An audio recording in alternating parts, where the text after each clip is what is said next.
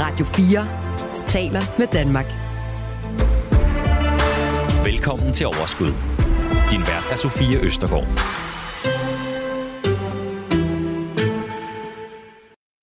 Månedens gæst i den her måned begyndte sin tv-karriere i Den Store Bagedyst i 2015.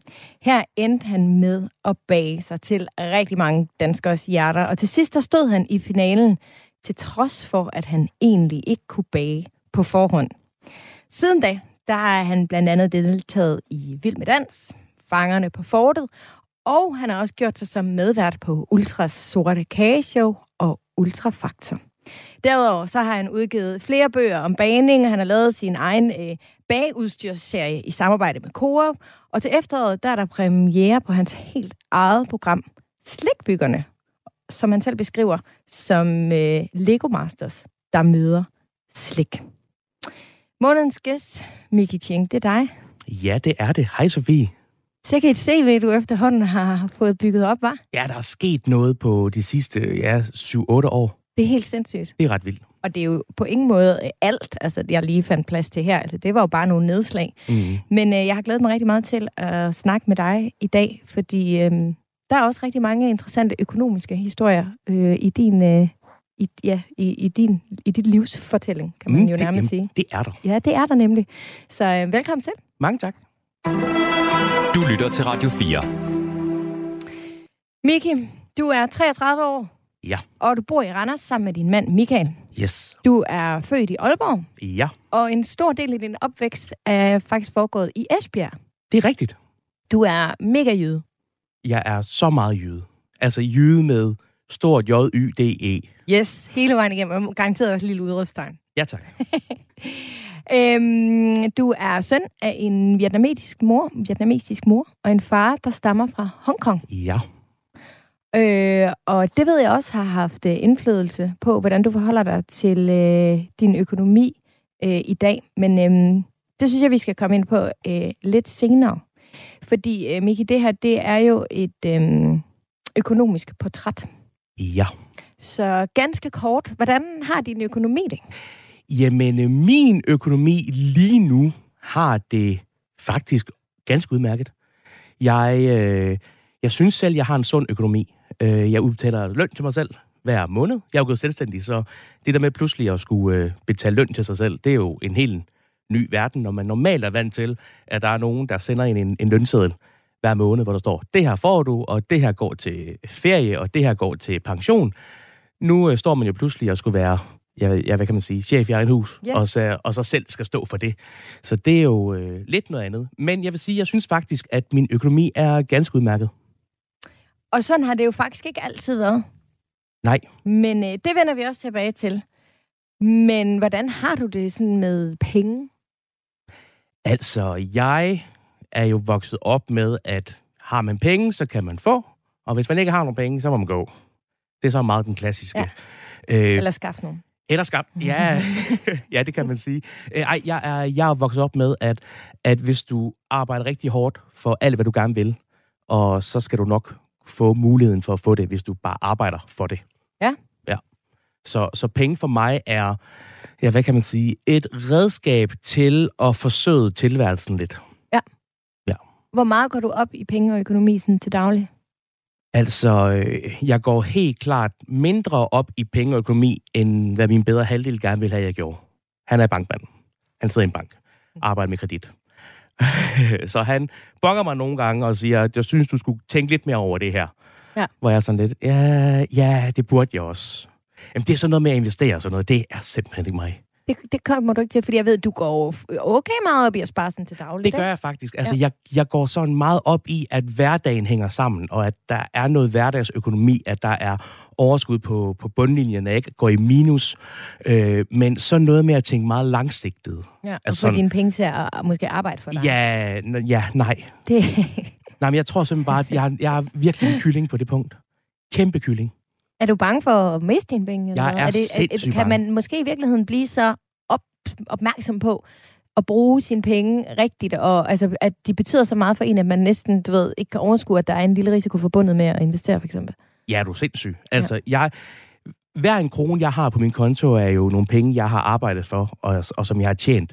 Tanken om at investere det i noget, som man ikke har fingrene i, noget, du ikke er herre over, og som pludselig kan være slut i morgen. Den tanke, den kan jeg slet ikke have.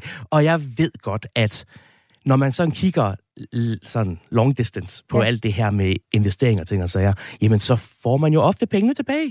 Og man kan jo både investere i sådan nogle lavrisikopuljer, mellemrisikopuljer og højrisikopuljer. Nej. Det er bare ikke dig. Nej, det er simpelthen ikke mig. Jeg tør ikke. Jeg kan ikke lade være med at tænke på, det er ikke så lang tid siden, vi lavede et program, som handlede om økonomisk ligestilling i parforhold. Og tit er det altså sådan, at kvinder, de har ikke lige så stor opsparing, de tjener ikke lige så meget, og så videre, og så videre, hvilket jo er super relevant at tale om. Og der har jeg det jo lidt sådan, at nu, altså, vi må fandme selv altså, komme på banen også, ikke? Og ligesom tage et ansvar. Men jeg kan heller ikke lade være med at tænke på, at det jo ofte handler om det der med, altså, at hvis man er i et parforhold, hvor ens partner har styr på det, ligesom Mikael. Altså, han er bankmand for fanden. Han er da mega meget styr på det. At det måske også er et incitament til, at du så i højere grad siger, så behøver jeg ikke tage mig så meget af det, så er jeg god til noget andet. Ja, og det er faktisk rigtigt, fordi jeg får jo altid at vide, Mikael, han er meget firkantet, meget jysk. Han er sådan lidt, hvis jeg nu en dag dør, ikke, og så skal du selv have styr på det her. Og det har jeg bare ikke. Det har jeg simpelthen ikke. Men jeg tror på lidt, at mennesket har en vis portion plads op i hovedet til nogle forskellige ting.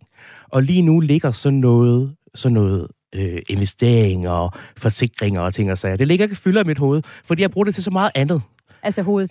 Ja, altså pladsen. Jeg bruger sådan pladsen til noget helt andet. Sådan har jeg det med årstal og historie og sådan noget. Jamen det er jo lige præcis det, fordi tænk, hvis du også skulle have fokus på årstal og historie hele tiden, så har man ikke, altså hjernen kan bare ikke rumme mere, end hvad hjernen kan rumme. Og jeg synes, at jeg har styr på rigtig mange ting, men lige præcis det med sådan noget forsikringer og investeringer og ting og sager, det går jeg ikke så meget op i. Jeg går op i, at jeg har plus på min konto. Ja. Jeg går op i, at jeg får betalt min moms, at jeg får betalt min skat. Og det er, fordi så løber det rundt, og så fungerer det. Men er der ikke et eller andet lille, økonomisk pipfugl eller noget, der sidder på dine skuldre og siger, Miki, jeg skal måske styre på det, fordi det kan jo godt være, at jeg en dag ikke er sammen med Mikael, eller den ene eller den anden årsag. Det behøver jo ikke at kunne være død. Nej, jamen det er rigtigt. Altså, det er rigtigt. Altså man kan sige, hvis den dag kommer, 7.13 for den ikke kommer, så skal jeg nok få styr på det. Og det er tids nok for dig? Ja, det tror jeg. Ja. Altså, jeg tror, jeg har været typen, der hvis der er noget, jeg skal lære, jamen, så lærer jeg det også. Og så skal jeg nok sætte mig ind i det. Mm. Men når det ikke er en must, så... Så kan det vente. Ja. Du lytter til Radio 4. Jeg har en lille passage fra et portræt af dig, du engang har givet til mediet Ufiltreret i 2020.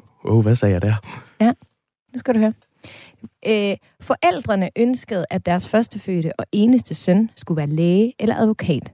For dem handlede det udelukkende om at tjene penge, for så ville han kunne skabe sig en fremtid for sig selv og sin kommende familie.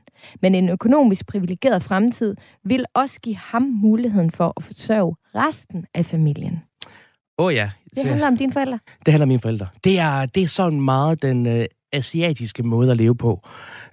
Sådan, altså den sådan meget traditionelle måde. Det der med, at flere generationer, de bor sammen. Det bliver forventet, at sønnerne, eller i hvert fald den førstefødte søn, skal kunne forsørge sine forældre den dag, de ikke længere kan forsørge sig selv, fordi at nu har forældrene jo skidt barnet ud. Det føles som at skide, men det er altså ikke det, der sker, Miki. Jamen, jeg har ikke prøvet det. Altså, i Asien kører man meget det, der hedder the blame game. Det er meget med skyldfølelse. Det der med, at nu har forældrene brugt tid og penge og ressourcer på at, opdrage dig, lade dig leve. Opdrætte. Jamen, det lyder bare så forkert. Det er jo ikke høns eller hunde. Men lad os bare bruge ordet opdrætte. Nu har forældrene opdrættet det her barn og givet det en masse... ressourcer. Ja. Så skal barnet også give tilbage den dag, det kan. Ja. Det er sådan meget... Sådan med, ja, og så blev det bare forventet. Og du var ligesom Førstfødte. Jeg var førstfødte søn, både altså min fars første søn, min mors første søn, også første barn. Min far har børn fra andre fra tidligere ægteskab. Mine piger. Ja, og så har jeg så og så var jeg også første barnebarn. Mm. Og til med at jeg var første af alting, så var jeg også førstefødte hankøn. Ja. Og det er hankønnet, der bliver lagt noget pres på. Okay. Og altså du bliver født i Danmark, ikke? Jeg blev født i Danmark. Ja. Men dine forældre er jo både de afstammer fra Hongkong og Vietnam. Så der er meget den her asiatiske tankegang. Virkelig meget. Altså, og hvordan opdager du det første gang? Altså, er det noget, der bare har været udtalt fra, at du var barn, eller er det sådan, du ved, omkring konfirmationsalderen, at man bliver sat ned og sig og fortalt, hvordan? Jamen, jeg tror bare altid, det har været forventet. Jeg tror bare altid, det har været forventet fra mine forældres side, at jeg skulle blive til noget stort og tjene mere til penge, fordi så kunne jeg forsørge mig selv og kunne forsørge min familie, når den tid kom. Så det var jo allerede, dengang jeg gik i folkeskole. Altså dengang jeg gik i skole, der var der jo karakterer på det, der hed 13-skalaen. Mm. Det må du også kunne huske. Vi er jo cirka samme årgang. Så hver gang jeg kom hjem fra skole og havde fået 11 eller 10, så sagde min mor, jamen det var meget fint, men du kan godt få 13 næste gang. Er det rigtigt? At det var med den på. Shit, et pres. Ja. Wow. Hvis jeg læser videre i den her i portrættet, så står der også ansvaret for penge fralærte forældrene så tidligt i Mikis liv. Han blev tvunget til at betale husleje som 14-årig. Ja, i Danmark er det jo lovligt at tjene penge som, er det 13-årig? Ja. Hvor man må få sit frikort og må gå med aviser og ting og sager. Du har et frikort fra, at du bliver født. Det vil sige, at der kan blive investeret for eksempel på dine vegne, men der er forskel på at have et frikort og så på at må arbejde. Se, det vidste jeg nemlig ikke. Nej. Og det er derfor, du sidder der, hvor du gør. Ja.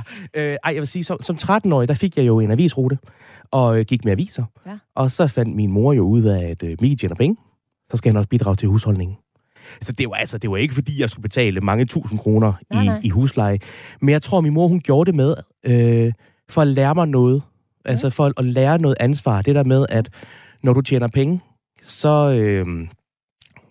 så må du også lære, at du skal også betale nogle penge for at få lov til at leve. Mm. Og det er jo ikke fordi, at de penge, jeg betalte i husleje, brugte min mor på fester og hygge. Det var ikke det. Mm. Jeg tror bare mere, det var en lektie i, at der skal bruges nogle penge, også når du bliver voksen. Ja. Så jeg ligesom hurtigt lærte, at okay, nu har jeg tjent aviser for 1300 kroner. Mm. Så er der en procentdel af det, der skal gå til noget husleje. Hvor meget skulle du betale? Jeg tror, det startede ud med, at jeg skulle betale et par hundrede. Mm. Og så dengang jeg så blev 16 og fik sådan et mere stabilt job, så tror jeg, det var 500 kroner i måneden. Skulle dine søstre også det? Nej. Det skulle de faktisk ikke. Nej, gud, nu vil jeg tænke over det. Min søster har sgu da aldrig betalt husleje. Nej, det har hun ikke. Det er kun mig. Det har du ikke tænkt over før? Det har jeg faktisk ikke tænkt over før nu. Nej. Er det fordi, du også på en eller anden måde bare er vant til, at det er sådan, det er i din familie måske? At det er? Det tror jeg. Manden, der ligesom skal... Det tror jeg lidt. Altså, jeg betalte jo husleje, fra jeg var 14, til jeg blev 16. Og så flyttede jeg faktisk hjemmefra og boede selv og arbejdede lidt og blev selvstændig meget tidligt. Så flyttede jeg faktisk hjem igen i en periode. Og der betalte jeg også husleje. Mm. Ja. Hvad tror du, det har givet dig med? Hjemmefra er det her med, at du i en meget tidlig alder har været vant til også at tænke lidt fornuftigt i forhold til penge. Jeg tror lige præcis, det ord, du siger, fornuft. Det der med, at du har nogle penge, der er nogle ting, du skal betale, der er nogle ting, pengene skal gå til. Det kan ikke bare være skæg og blade det hele. Det der med at være ansvarsfuld over for de penge, man har, og bruge dem rigtigt, det tror jeg har lært i en meget tidlig alder. Mm-hmm. Ja.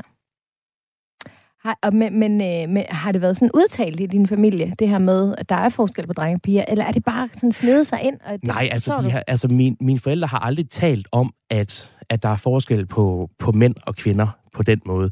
Men det var bare altid lagt i kortene, at jeg skulle noget stort. Jeg skulle tage en længere uddannelse. Jeg skulle få mig et job, hvor jeg kunne tjene en masse penge. Fordi så ville sådan nogle, hvad kan man sige, banaliteter ikke være et issue, når man så blev ældre, fordi så havde du en rigtig god månedsløn, og havde penge til, hvad end du nu skulle bruge det til. Ja. Og det blev bare forventet, jeg vil sige. Ja, det blev bare forventet. Mm. Og det tænker jeg jo, at det er der jo ikke noget som helst i vejen med. Eller sådan, det er jo, jeg er selv mor til 3 nu, og tænker jo rigtig meget over det her med, hvordan giver man sine børn den her økonomiske fornuft, som du også taler om. Altså, hvordan giver man den med videre? Men i min verden er det nok bare, vil jeg nok både lære min datter og min drenge, altså den samme. Der tænker vi nok lidt anderledes her, end vi gør, eller end de gør i Asien. Ja, det tror jeg. Ja, jo, det tror jeg. Ja. Altså, jeg har bare altid lært fra meget tidlig alder, at du skal have penge for at kunne noget som helst i dit liv. Og det er jo faktisk også ganske sandt. Jo. Du lytter til Radio 4. Du betaler altså husleje fra du bare 14, men jeg vil gerne spole tiden nogle år længere tilbage. Mm. Fordi da du var 10 år gammel, der ramte en, kan man godt sige, en forfærdelig tragedie familien, som jeg er sikker på også på en eller anden måde må have... Ja, selvfølgelig har det formet dig som menneske, men jeg er også spændt på at høre, hvad det har sådan betydet for din tilgang til at sikre hinanden og økonomi og sådan noget. Vil du prøve at fortælle, hvad der skete? Jamen, det der jo skete for... Altså, og det er jo ved at være mange, mange, mange år siden nu. Det var, at min mor og far blev skilt. Min mor fandt en kæreste, som ikke var god for hende. Og så endte det simpelthen i et jalousidrab. Min far slog min mors nye kæreste ihjel. Kom i fængsel. Afsonede sin straf. Og jeg skulle så i en meget tidlig alder lære at blive voksen. Måske lidt tidligere, end hvad man i virkeligheden normalt ville gøre. Mm. Men det har jo så haft den her betydning, at jeg har jo altid skulle lære at være voksen rigtig hurtigt. Jeg har altid skulle lære, at ved alt, hvad du gør, har en konsekvens. Mm. Det kan både være skidt, og det kan også være godt. Ja. Men især også på økonomien, som jo også var, grund til, at jeg i en meget tidlig alder begyndte at finde arbejde. Fordi at hvis jeg fandt arbejde og tjente mine egne penge, jamen så havde jeg penge til at gøre det, som jeg gerne ville. Ja. Og ikke være afhængig af andre mennesker. Mm. Altså økonomisk. Nej, og når du nu oplever det, du oplever, er det jo, altså kan man jo igen sige, altså er det ganske fint, at du har fået det med ind, altså fra modermælken, Miki, du skal simpelthen kunne forsørge dig selv, eller du skal vide, hvordan man gør, ikke? Din far, han får en fængselsstraf på 12 år. Ja. Afsoner den. Hvordan, altså, det må jo være altså, totalt lyn, der slår ned fra den ene dag til den anden. Jamen, det var det også. Men som alt andet i livet, så skal man jo videre. Ja. Man kan jo vælge at dvæle ved noget, som der er trist og negativt og trælst. Men man kan også vælge at forsøge at komme videre. Men i en alder af 10? Ja, selv i en alder af 10. Hvor er det lige, Mikael så går hen og finder det overskud til at komme videre på den måde? Ja, det var, vil jeg så sige, det var nok også en lille smule svært. Jeg tror, at jeg er heldig med, at jeg er født med et meget positivt sind, og et sind, der tænker logisk, og som også tænker fremad. Så jeg valgte i al den her elendighed, som det jo er, når forældre bliver skilt, når der sker store tragedier i ens familie. Jeg tror bare, at min person valgte at sige, jamen så må du vente om og gøre noget godt. Så al den frustration, alt det, jeg var ked af over, alt det, jeg var sur over dengang, kunne jo sagtens have udmundet i en, hvad kan man sige, en negativ adfærd. Det ser man jo. Der er nogle børn derude, som der oplever nogle traumer i deres familie, og det ender så i en negativ adfærd, som ikke kommer dem til gode senere hen, men som er det, de kan lige i det øjeblik, der er. Jeg tror bare, jeg valgte helt, uden at tænke over det, men valgte simpelthen at vente om at sige, godt, så må jeg fokusere al min energi på at gøre det godt i skolen. Så jeg blev jo sådan en rigtig, altså jeg var sådan en rigtig klassenørd. Ja. Virkelig skolenørd. Begyndte du at få 13-taller? Nej, jeg fik aldrig 13-taller. Aldrig fået 13-taller. Prøv at min lærer ville jo aldrig give 13-taller. Det var sådan noget, du kunne få 10 og 11. Ja. Det vil sige, det er også flot nok. Det synes jeg jo også. Det synes min mor ikke. Jeg vil sige, nu er hun sådan lidt... Efter jeg havde fortalt den historie, så var hun sådan, ej, var det virkelig sådan, du følte? Og sagde, ja, det var det, mor. Og så blev hun jo meget ked af det. Nå, det der med 13-tallet. Ja, men så sagde mor, det er jo sådan, det er. Vi kan ikke gøre noget videre. Ja. Men det har bare lært mig nogle ting, som jeg er glad for i dag. At det måske var så hårdt, havde måske ikke været nødvendigt. Men det er jo sådan, det er. Ja. Så jeg i en meget tidlig alder lærte at, hvad kan man sige, bruge min negative energi til at gøre noget godt for mig selv. Og det var så at blive sindssygt god i skolen. Ja. Og jeg var virkelig god i skolen. Mm. Altså, det var sådan noget 10 og 11. Det er meget sjældent, jeg fik 9. Ja. Fordi, altså 9 er jo heller ikke en dårlig karakter. Absolut ikke. Men jeg havde så meget fokus på det her, at, at efter folkeskolen, så døde jeg. Altså, jeg døde meget hårdt. Okay. Fordi så startede jeg på handelsskolen. Det skal vi høre om lidt, men jeg kunne godt tænke mig lige først at høre, da det her sker, først skilsmissen, og efterfølgende den her tragedie, hvor din far dræber din mors kæreste. Hvordan oplever du det? Altså det lyder underligt at sige, men på sådan et økonomisk... Jeg har talt med flere, der har fortalt sådan det der med, okay, skilsmissen rammer, jeg kunne bare mærke, at der var ikke... Altså, der var ingen penge, der var ikke råd til det ene, der var ikke råd til det andet, og der var ikke nogen steder, hvor det ligesom var et flow, eller sådan. Hvordan var det for dig? Hvordan klarede din mor sig økonomisk, efter hun jo både først mistede sin mand, og efterfølgende sin kæreste? Altså, jeg kunne jo godt mærke, at dengang vi så... dengang, at min mor og far blev skilt, og alt det her skete, så flyttede min mor faktisk til Esbjerg. Så jeg blev født i Aalborg, og har så boet i Esbjerg efterfølgende. Så det var ligesom en ny start. Mm.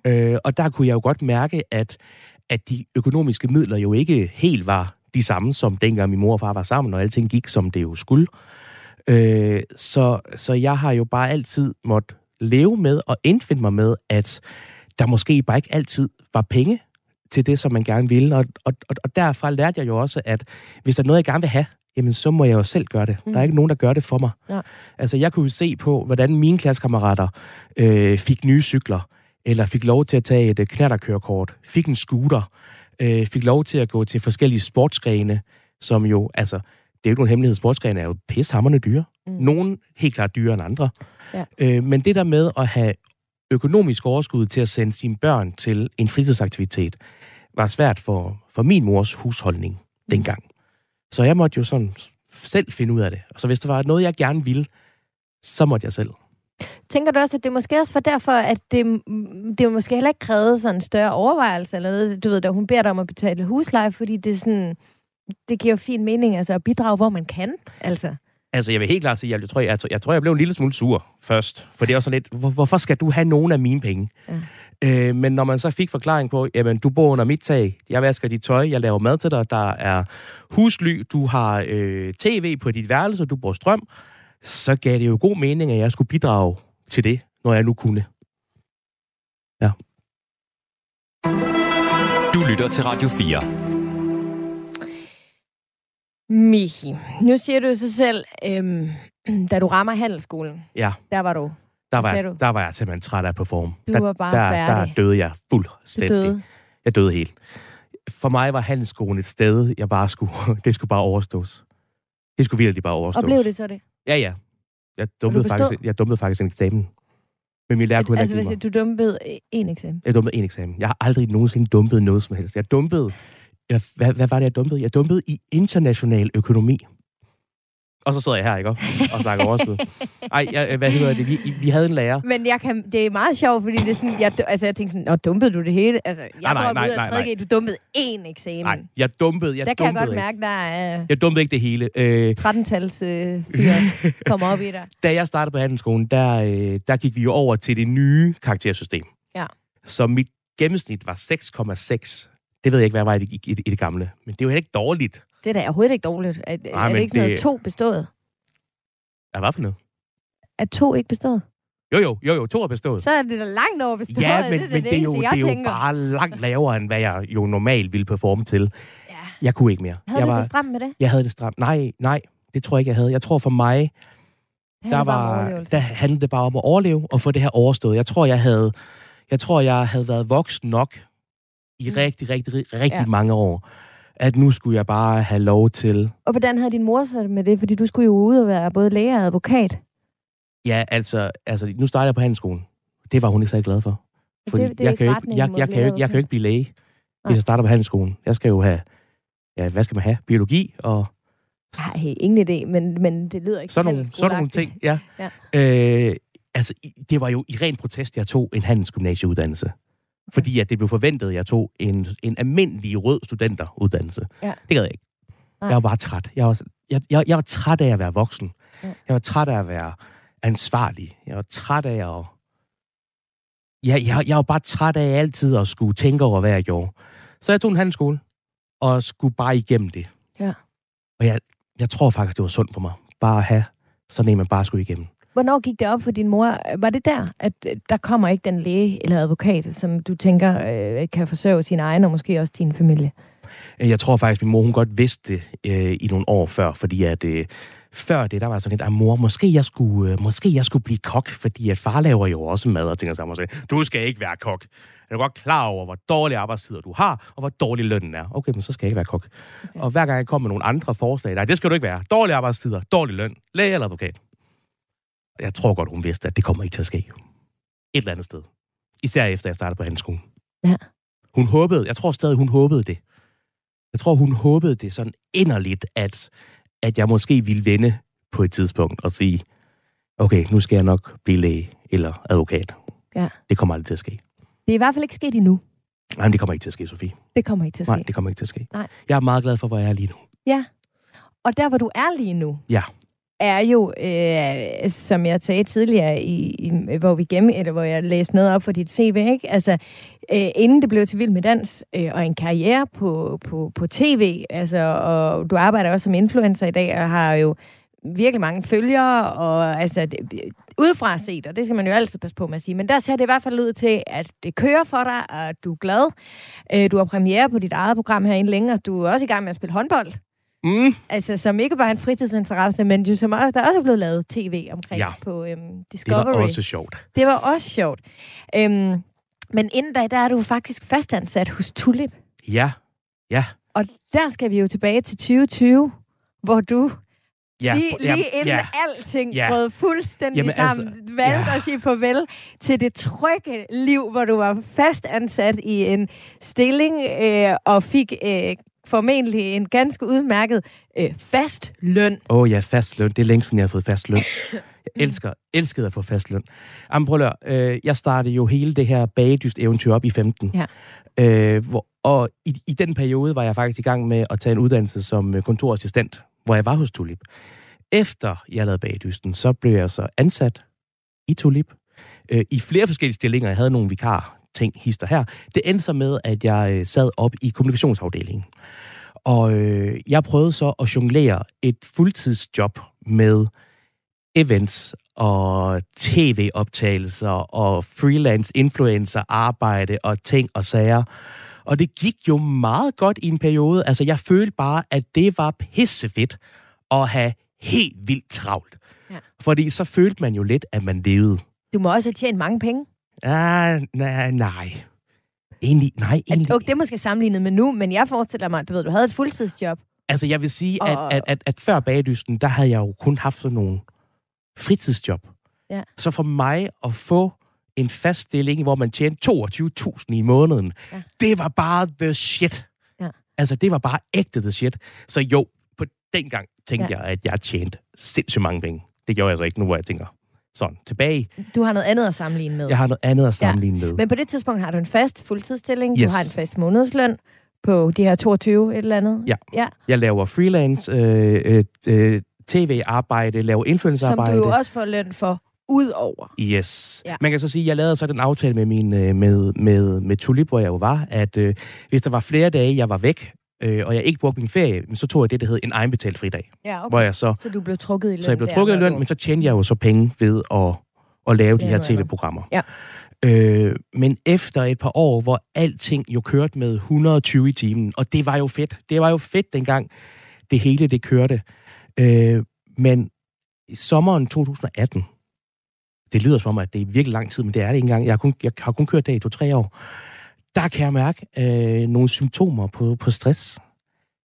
Mikael, som er min bedre halvdel, vi tog på en ferie, og vi var klar til bare at nyde Grækenland og sol og tzatziki og blæksprutter og kalamaris over det hele og bare hygge os. Det eneste, jeg ville på den ferie, det var at sove og spise. Jeg ville ingenting. Jeg gad intet. Og det var... Var du ved at brænde ud, eller hvad? Jeg var ved at brænde ud. Jeg tror, jeg var ved at brænde ud. Det der med at have en fuldtidsstilling, som man jo faktisk gerne vil være lojal overfor. Det er jo min første sådan rigtig voksen arbejde. Mm. Og det er jo ikke noget, man har lyst til at ødelægge. Altså, jeg er ikke typen, der kan lide at brænde broer. Jeg kan godt lide, at man lukker døren, og så sætter man på klem.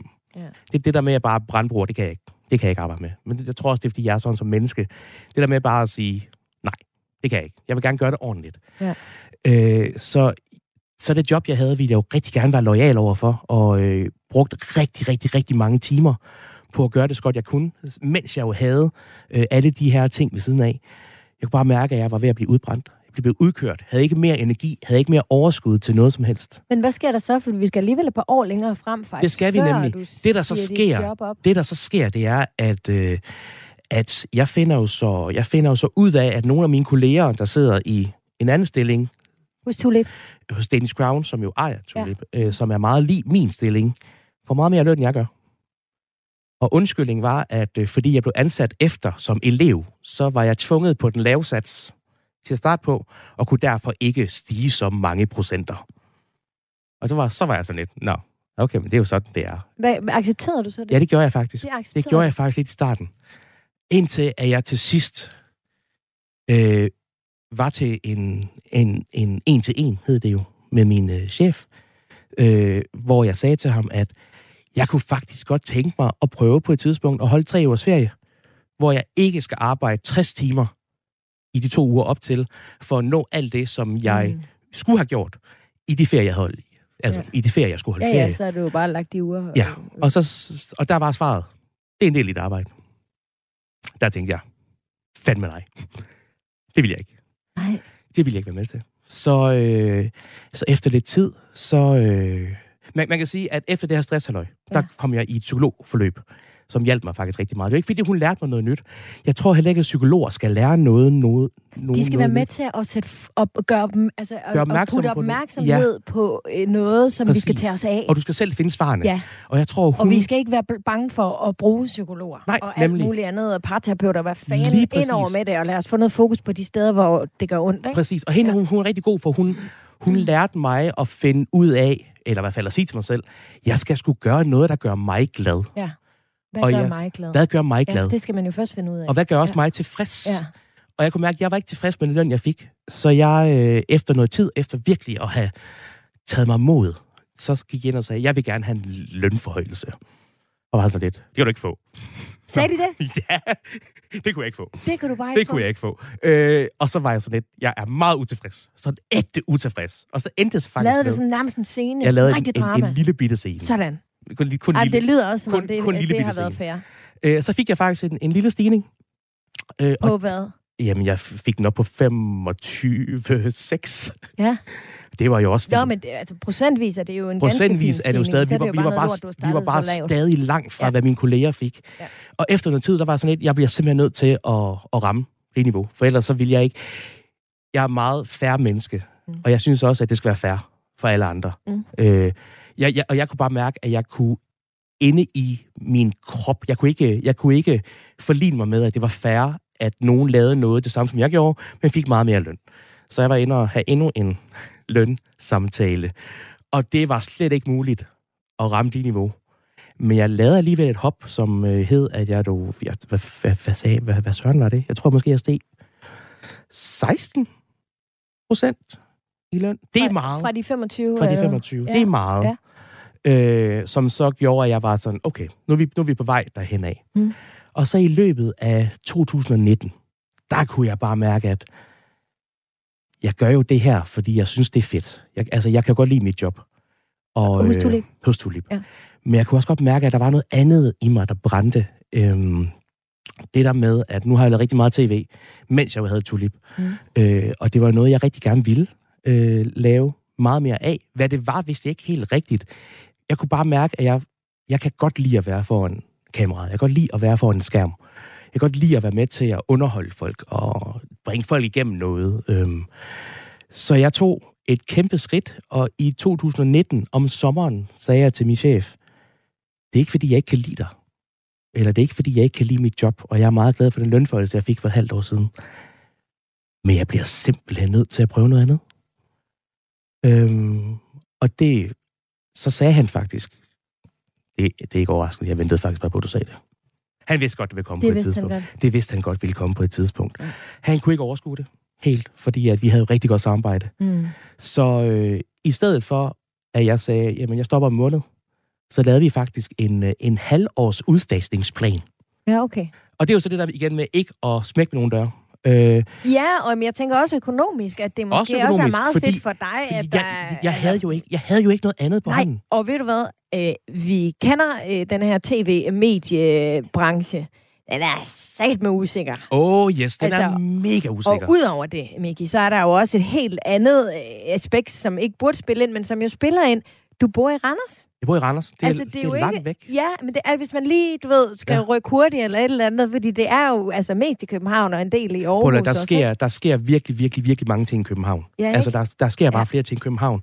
Ja. Men jeg siger jo så op, vi laver den her plan. Det tager et halvt år for mig. Jeg er på fuldtid 3 måneder mere, og går så på deltid i 3 måneder. Okay. Stopper per 1. februar 2020 og tænker, så nu skal vi ud og sparke nogle døre ind. Og der kan jeg så godt regne ud, at der går lige præcis 41 dage. Der går 41 dage. Shit, mand. Ja, så lukker fru Frederiksen landet ned. Og jeg havde jo brugt januar og februar på at lave nogle rigtig fede aftaler. På, om hvad, for eksempel? Det er på events, foodfestivaler. Sådan noget konferencier. Ja, lige præcis. Altså, hvor der er en masse mennesker samlet. Masser af mennesker, workshop, vi skal bage, foredrag, alle mulige fede ting og sager. Nej. Og så lukker Mette Frederiksen landet ned den 11. Var det ikke 11. marts? Jo. Jeg tror, det var 11. marts. Jo, det var det. Hun lukker det ned, og så kan jeg kan bare se, at jeg siger, åh nej. Og så i dagene efter, der får jeg jo den ene mail efter den anden, der siger, aflyst. Jeg fik jo aflyst events for 250.000. Fuck. Og jeg ved godt, det lyder rigtig meget, når man siger 250.000. Men 250.000 for os, der er selvstændige, er jo også, der skal også betale skat, pension, feriepenge og ting og sager, ikke? Men jeg havde også virkelig mange events, fordi det var nu, jeg skulle slå til. Jeg fik aflyst for så mange penge. Og 250.000 sammenlignet med de der omkring små 30, som jeg kan regne mig frem til, at du var kommet op til... det var hele års arbejde. Hele 2020 blev bare reddet. Nej, hvad gjorde du så? Hvad gjorde du? Jamen, jeg tror, det... Ringede du til din chef og sagde... Nej. Det gjorde du ikke. Nej, det gjorde jeg faktisk ikke. Jeg tror, jeg tænkte, at okay, så må vi få det bedste ud af det. Det der med igen, i stedet for bare at dvæle ved noget, der er skidt, hvorfor så ikke prøve at få noget godt ud af det? Men det er endnu en gang, så viser det bare, at det er sind, du har, som bare tænker, nå okay, farvel 250.000, så jeg lavede surdej. På noget andet. Jeg lavede surdej. Du lavede surdej. Jeg lavede surdej på Instagram. Surdej. Ja. Har du ikke lavet en surdej? Du ved godt, hvad surdej er, ikke også? Jeg ved godt, hvad surdej er. Surdej. Nå, så du lavede... Nå, men jeg kan ikke finde ud af at lave surdej. Jeg har aldrig lavet en surdej før. Så jeg sagde til min Instagram-følgere, venner, vi laver en surdej. Jeg har ingen idé om, hvad jeg laver, men følg med, og så ser vi, hvad der sker. Så jeg lavede en surdej. Og jeg kaldte den for Henning. Og så lige pludselig, så var der flere hundrede mennesker, der lavede surdej, navngav dem, og sendte mig billeder af deres surdej. Hvor er det dumt. Og så havde vi brug for noget at gøre sammen. Vi havde jo alle sammen tid. Alle sammen var jo hjemme. Når du laver en surdej, den skal røres i hver dag. Den skal fodres. Den skal have kærlighed. Den skal rykkes fra sol til ikke sol. Den skal stå i varme. Og så pludselig havde jeg tid til at lave en surdej. Jeg har aldrig lavet en surdej før. Og sådan lidt... Jeg har aldrig prøvet det, men lad os da prøve. Og så tog jeg jo så mine følgere med. Og det endte jo faktisk med, at der var virkelig mange mennesker, der lavede surdej sammen med mig. Det endte så også med, at jeg glemte Henning, og så døde han. Oh, nej. Så lavede jeg en ny, hun hed Susan. Og det her sammenhold, som du fandt ud af på Insta, skabte jo også det bingo, eller hvad? Det skabte nemlig bango. Bango? Ja, fordi jeg havde jo lavet surdej i et par måneder. Ja. Og så kan man sige, så endte det jo med, at jeg fik lavet... Tjente du noget på det der surdej? Det var bare... Udover følgere, som jo også er en valuta, særligt som influencer. Ja. Altså alt det her... jeg tror, alt det, jeg gjorde under corona, var for, at jeg ikke blev sindssyg. Ja. Og ikke at have noget at lave. Ja. Men jeg lavede surdej, og det endte så med, at dengang jeg fik bagt med alle de her forskellige surdeje, så var jeg sådan, hvad skal vi så nu? Og så kom jeg helt... Altså, nu er Susan blevet til boller. Ja, også det. Så hvad kan vi nu? Henning og Susan. Det er jo nogle dejlige surdej. Henning døde jo. Det siger du. Ja. Jeg måtte faktisk kremere ham. Jeg bagte ham jo. Og så smuttede jeg ham ud i havet. Nej, det er faktisk meget sjovt. Nej, men så blev vi færdige med surdej. Og så tænkte jeg, hvad kan vi så lave? Så kom jeg til at sige på Instagram, ved I hvad, venner, lad os spille banko? Og så var folk sådan lidt, fuck ja, vi skal spille banko. Og så var jeg sådan lidt... Altså, jeg kan huske, jeg så dig nogle gange, var det om lørdagen? Ja, det var lørdagen, det var jeg sad og fulgte med, hvor du bare sad i sådan en sindssygt gaveshow, større end lykkehjulet. Ja, det er virkelig sjovt. Så har jeg. Jamen, prøv at det var simpelthen så skægt. Fordi det her banko, det var noget, jeg bare ville gøre for sjovt en enkelt gang. Ja. Igen, det var ikke noget, jeg tjente penge på. Det var udelukkende, for jeg havde noget at give mig til. Men du kontaktede så nogle sponsorer, simpelthen bare virksomheder og sagde, hey venner, vil I være med til at sponsorere nogle præmier? Det koster ikke noget at være med, fordi at, jeg har slet ikke tid til at lave kontrakter med jer. Det er bare sådan lidt, kan I ikke give det eller andet, og så får I lidt omtale om det, og det ville de gerne. Så pludselig stod jeg jo med en masse fede præmier, og så måtte jeg spille banko. Og på nettet kan du finde nogle bankoplader, der er gratis. Der var 60 bankoplader. Der var jo flere tusind, der spillede med den første gang. Og så havde jeg en telefon med et SIM-kort. Den ringede jo non-stop. Altså ægte ringede non-stop. Så skulle de ringe, når de havde banko? Så skulle de ringe, når de havde banko, og så skulle de fortælle mig, hvad for en bankoplade de havde. Så havde jeg så den på en computer, og så kunne jeg tjekke det op. 60 plader var jo ikke nok. Så jeg endte jo med at afholde 7 eller 8 bankospil. Jeg endte så også med at lave 600 plader, hvor jeg bare sad i InDesign på min computer og tastede 2, 27. Altså tastede tal ind, lavede bankoplader, fik dem uploadet. Det blev et fuldtidsarbejde. Det blev et fuldtidsjob, og det var jo sindssygt. Altså, Mikael, han sagde også på et tidspunkt, jeg gider ikke at være telefondame mere. Så måtte jeg få en veninde til det. Hun var sådan lidt, det gør jeg aldrig nogensinde igen. Men det var fordi, så skulle de ringe, og så skulle de fortælle, hvad for det et pladenummer de havde. Ja. Og så var der nogen, der sagde, jamen jeg har på en række, jamen vi spiller fuld plade nu, dame. Og så skulle de jo smække på. Det var mega fedt, og det var virkelig sjovt. Det var ikke noget, jeg tjente penge på, men det gjorde vi. Altså, vi spillede bare banko i løbet af efteråret. Og så kunne jeg sige, så begyndte TV2 at lave bankospil. Også om lørdagen kl. 20. Som jo ikke har noget med dig at gøre. Som ikke har noget med mig at gøre. Hvor må de have fundet den idé, tænker du? Ja, det ved jeg ikke. Må de. Altså, også, jeg fik så mange beskeder fra folk, der sagde, hvorfor er du ikke været på det der bankospil? Ja. Hvorfor er det Melvin? Så sagde jeg, det ved jeg ikke. Det er nok, fordi Melvin har lavet noget morgengymnastik. Ja. Det gjorde han jo under corona. Ja. Så havde jeg nok taget ham. Og så gjorde jeg det en 7-8 gange, og så var jeg sådan lidt, okay venner, nu stopper vi med at spille banko. Og folk var sådan, vi vil have banko tilbage! Og jeg kunne ikke forklare folk, hvor meget arbejde, der egentlig ligger i det. Nej. Fordi det der med at skulle koordinere præmier, tage fat i virksomheder, når folk har vundet, få deres adresser og sende det videre til virksomheden. Sørg for, at de rigtig faktisk sender det til de her personer. Få et track and trace nummer og sende det videre. Det var sindssygt. Så selvom jeg gik arbejdsløs rundt under corona, var jeg ikke arbejdsløs, fordi jeg havde virkelig mange projekter. Og der skete jo noget med din profil så, ikke? Ja. Altså, det kan godt være, at du ikke fik penge, tjene penge på det, men... Under corona, dengang corona startede, der havde jeg 29.700 følgere. Og præcis et år efter at have lavet det her surdej og lavet banko, og bagt virkelig meget. Altså, jeg udkom jo med 2 nye opskrifter hver eneste uge, hvor vi lavede fuld guides til, hvordan du bagte. Så endte det faktisk med, at præcis et år senere, der havde min Instagram-profil vokset fra 29.000 til 60.000. Så det har jo også givet noget med, at ja, det kan være, at jeg ikke har tjent penge, men så har jeg vokset med Instagram, har lavet et community, som folk gerne vil følge med i. Mm. Og det er jo også noget, man bruger, når jeg jo som influencer også skal tjene penge. Ja, og absolut. Du fik jo vendt den her situation, hvor alt var kaos, og du mistede 250.000 til at bygge et fundament op, som du jo så nu i dag kan bygge videre på, og formentlig også har tjent den her 250.000 ind igen på ting, som du så måske har bygget ud fra din Instagram-profil. Ikke? Og det er det, jeg godt kunne tænke mig at tale med dig om lidt nu. Du lytter til Radio 4.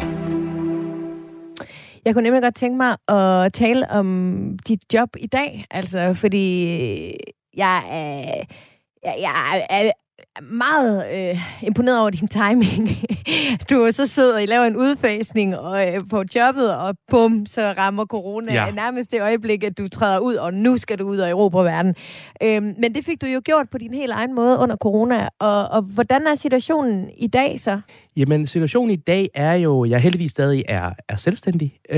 Jeg har også et rigtigt arbejde, voksenarbejde, kan man sige. Jeg er faktisk tilbage ved Danish Crown. Ikke fast, men jeg har et konsulentjob, hvor jeg sidder og arbejder med kommunikation og sociale medier hos dem, som jeg gør bagved. Så det er ikke noget, hvor man bruger mig som navn, men er et helt almindeligt arbejde også. Så meget af den viden, du også har tillagt dig selv, også under corona, det kan du ligesom også bruge nu i dit arbejde på den måde. Det kan jeg nemlig bruge der. Ja. Så har jeg udgivet nogle bøger. Man bliver altså ikke rig af at udgive bøger. Det gør man altså ikke. Og så har jeg lavet nogle forskellige tv-ting. Nu kommer jeg også med mit nye program her i efteråret. Der er også mange, der tror, når man er tv-vært, at man tjener kassen. Mm. Det gør man ikke. Mm-mm. Sofie, det ved du. Du har jo været det i mange år. Jeg har været det i mange år. Jeg har jo altid sagt, at jeg vil gerne lave en Sofia Østergaard på et eller andet tidspunkt. Man tjener sgu ikke kassen som tv-vært. Hvad er en Sofia Østergaard? Altså bare gå ind og sige, her er jeg, jeg vil gerne være vært på MGP, jeg vil gerne lave det her, jeg vil også gerne lave det her, og giv mig lige et radioprogram også, så tager vi også lige den med, ikke? For os er det jo job.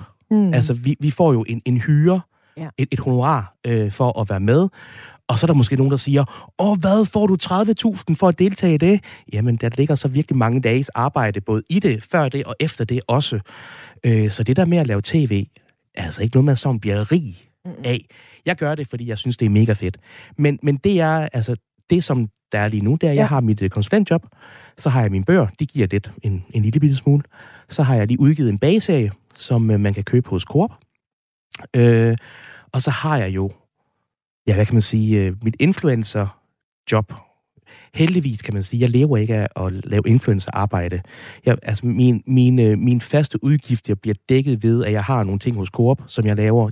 Go Cook for eksempel, som er... Du laver forskellige opskrifter. Vi laver opskrifter, vi laver undervisningsmaterialer til børn. Sidste år var der faktisk 165.000 skoleelever, der lavede mad sammen med os.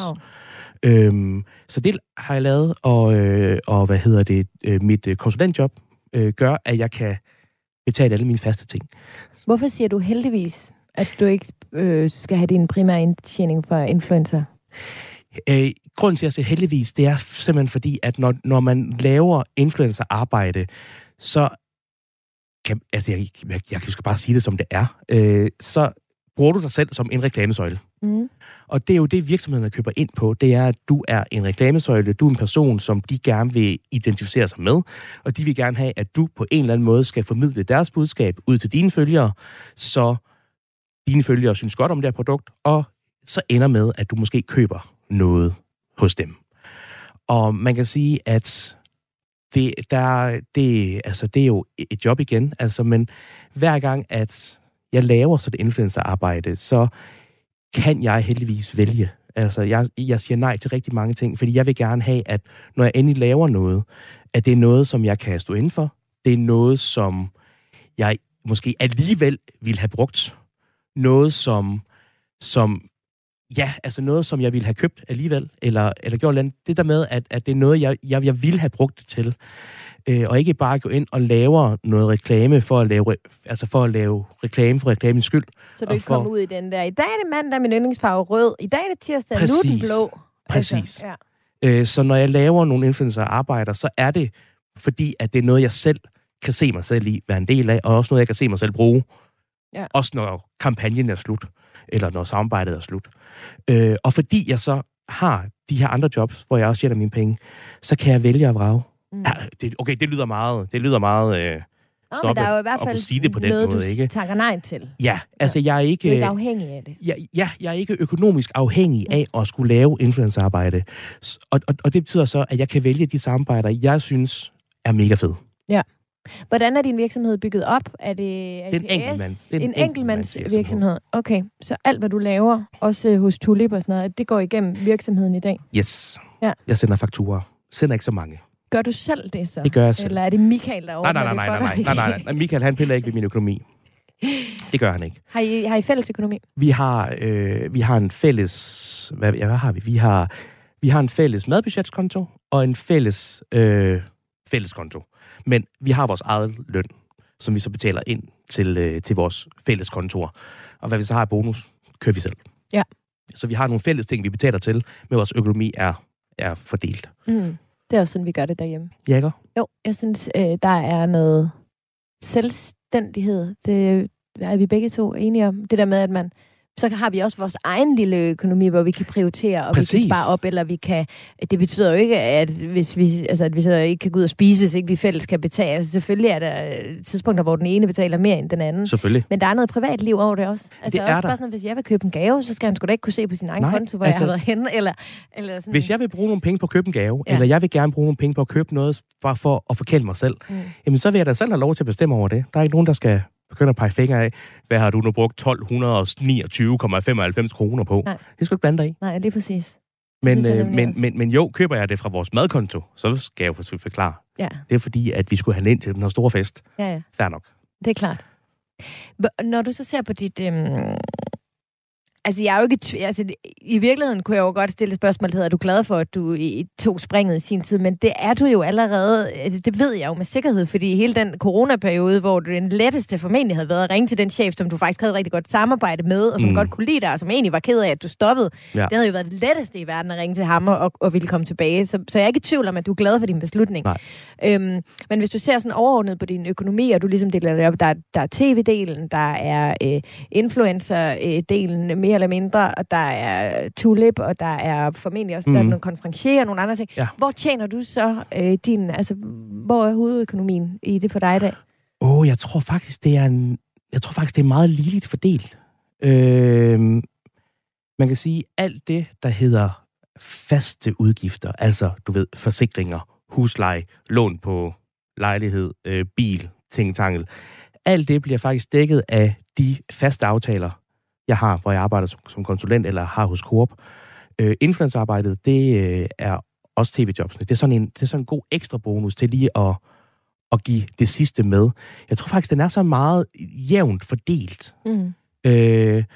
Og vil sige, hvis jeg mistede noget af det, så skulle jeg begynde at gentænke nogle ting. Fordi så er der nogle ting, der pludselig skal kunne gå op andre steder. Og hvordan med den nye bageudstyrsserie? Hedder det ikke bageudstyr? Jo, bageudstyrsserie. Bageudstyrsserie, som du har lavet med Coop. Altså, tjener man mange penge på sådan noget? Ja, det skulle man tro. Ja? Det gør man ikke. Det gør man ikke? Nej. Altså, det gør man ikke. Har du været inde over det, eller har du lagt navn til? Jeg har været inde over det. Eller? Jeg lægger navn til, og alle de produkter, der kommer ud i det navn, er noget, jeg har rørt ved og godkendt. Og der har også været nogle produkter, jeg har sagt nej til. Der er også nogle produkter, jeg har sagt, det her det er simpelthen for dårligt produkt. Det skal vi smide ud, og så skal vi finde et andet alternativ. Fordi jeg vil simpelthen ikke lægge navn til noget, jeg ikke vil kunne stå indenfor. Så alt det, der kommer i min base, det er simpelthen noget, jeg har pillet ved, og rørt ved, og godkendt med, og bagt med, og slået på. Og sige, kan jeg godt acceptere det her? Ja. Og er det... er det sådan ligesom en måde også at tænke din økonomi på, det her med bøger? Det her bageudstyr. Altså nogle af de der ting, som jo ligesom fortløbende er der. Altså fordi jeg er med på en bog, den sælger, nu siger du, man bliver ikke rig af at lave bøger. Jeg har også skrevet en bog, jeg ved også godt, at det ikke er det, man bliver rig af. Men det giver jo stadigvæk en eller anden form for indtjening, også en bibliotekspenge og sådan noget. Og det er ikke... Ja, så skal man virkelig skrive mange bøger, hvis man skal tjene penge på bibliotekspenge. Men er det sådan noget, du altså, tænker i at bygge et eller andet fundament, som også med bageudstyr, som ligesom kører sig selv, og på et tidspunkt er du færdig med det arbejde? Ja. Og så kan det rulle selv, mens du koncentrerer dig noget. Ja, altså man kan sige, jo, det er helt klart nogle tanker, jeg har gjort, men jeg har også sådan lidt, jamen, den her bageudstyrsserie, det er jo noget, jeg lægger navn til, det er jo noget, der er mit. Ja. Noget, som folk skal kunne se mig i også, og jeg skal også kunne se mig selv i det, både i kvalitet og i hvad der kommer. Så hvis jeg bare tænker, nå, nu kører det bare sig selv, nu kommer pengene bare, jamen det gør det ikke, for så falder det jo fra. Så der er hele tiden noget kontinuerligt arbejde i det. Og så, også formentlig også via din profil på for eksempel Instagram. Ja. Så man kan sige, selvom jeg måske i dag ikke har et fast funktionærjob, så har jeg stadig i min dagligdag nogle faste ting. Ja, måske ikke hver dag, men i sådan en periode, ikke? Jeg har nogle faste ting, som jeg skal vedligeholde for, at tingene de kan fungere. Fordi der er sgu ikke noget, der kommer gratis til en. Det er der altså ikke. Det var fedt, hvis det skete. Ja. Men det gør det altså ikke. Det gør det sgu ikke. Og der er alligevel et par bøger, til du når op på Bjarne Røder, som er den, der får bibliotekspenge. Jeg elsker jo at sidde og nørde. Alle kan jo gå ind og søge bibliotekspenge. Så kan du gå ind og se, hvad alle får i bibliotekspenge. Du bliver lige nødt til at fortælle mig. Hvad får Bjarne Røder? Jamen, han får, hvad er det, 725.000 eller sådan noget. 725.000 om året? Men der er mange, der får mig. Altså, der er mange, der er deroppe. Ja. Nå, men det kan du gå ind. Det er sådan min lille guilty pleasure. Hvor gør man det, han? Det skal jeg vise, om du går bare ind og søger. Nej, det er sjovt. I skal ikke kigge på min, fordi det er virkelig ynkeligt. Det er i hvert fald offentligt tilgængeligt. Så sådan er det. Jeg kan faktisk godt afsløre, hvad jeg fik sidste år i biblioteket. Hvad fik du? 2.000 kroner. Det er også der omkring, jeg ruller. Perfekt.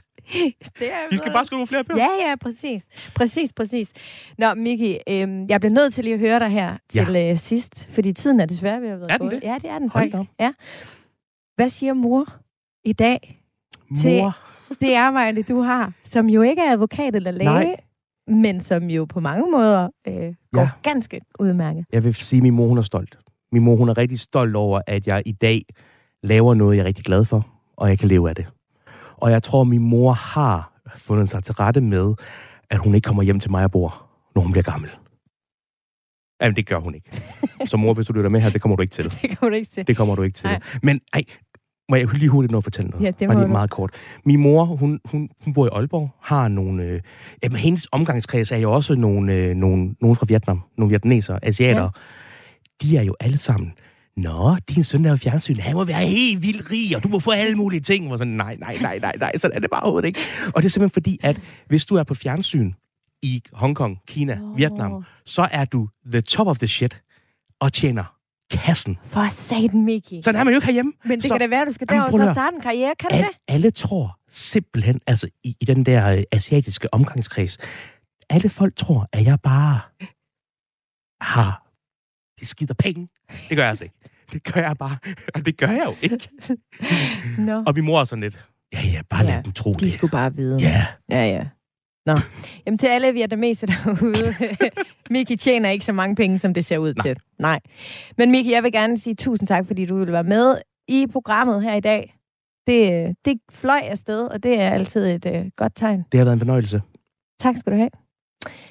Husk, at vi efterhånden har lavet rigtig mange af de her overskudsprogrammer, og du kan finde dem alle sammen inde på din app, hvor du normalt finder ugens overskud. Programmet her, det var tilrettelagt af mig selv og af Simon Helberg. Husk at hoppe ind på vores Facebook-gruppe, hvor du kan være med i vores gruppe. Husk at hoppe ind på Facebook, vil jeg sige. Der kan du være med i vores gruppe. Den hedder Overskud Radio 4. Og lov mig så, pas på dig selv. Pas på dine penge. Få dem til at arbejde for dig. Og have det dejligt, til vi lyttes ved.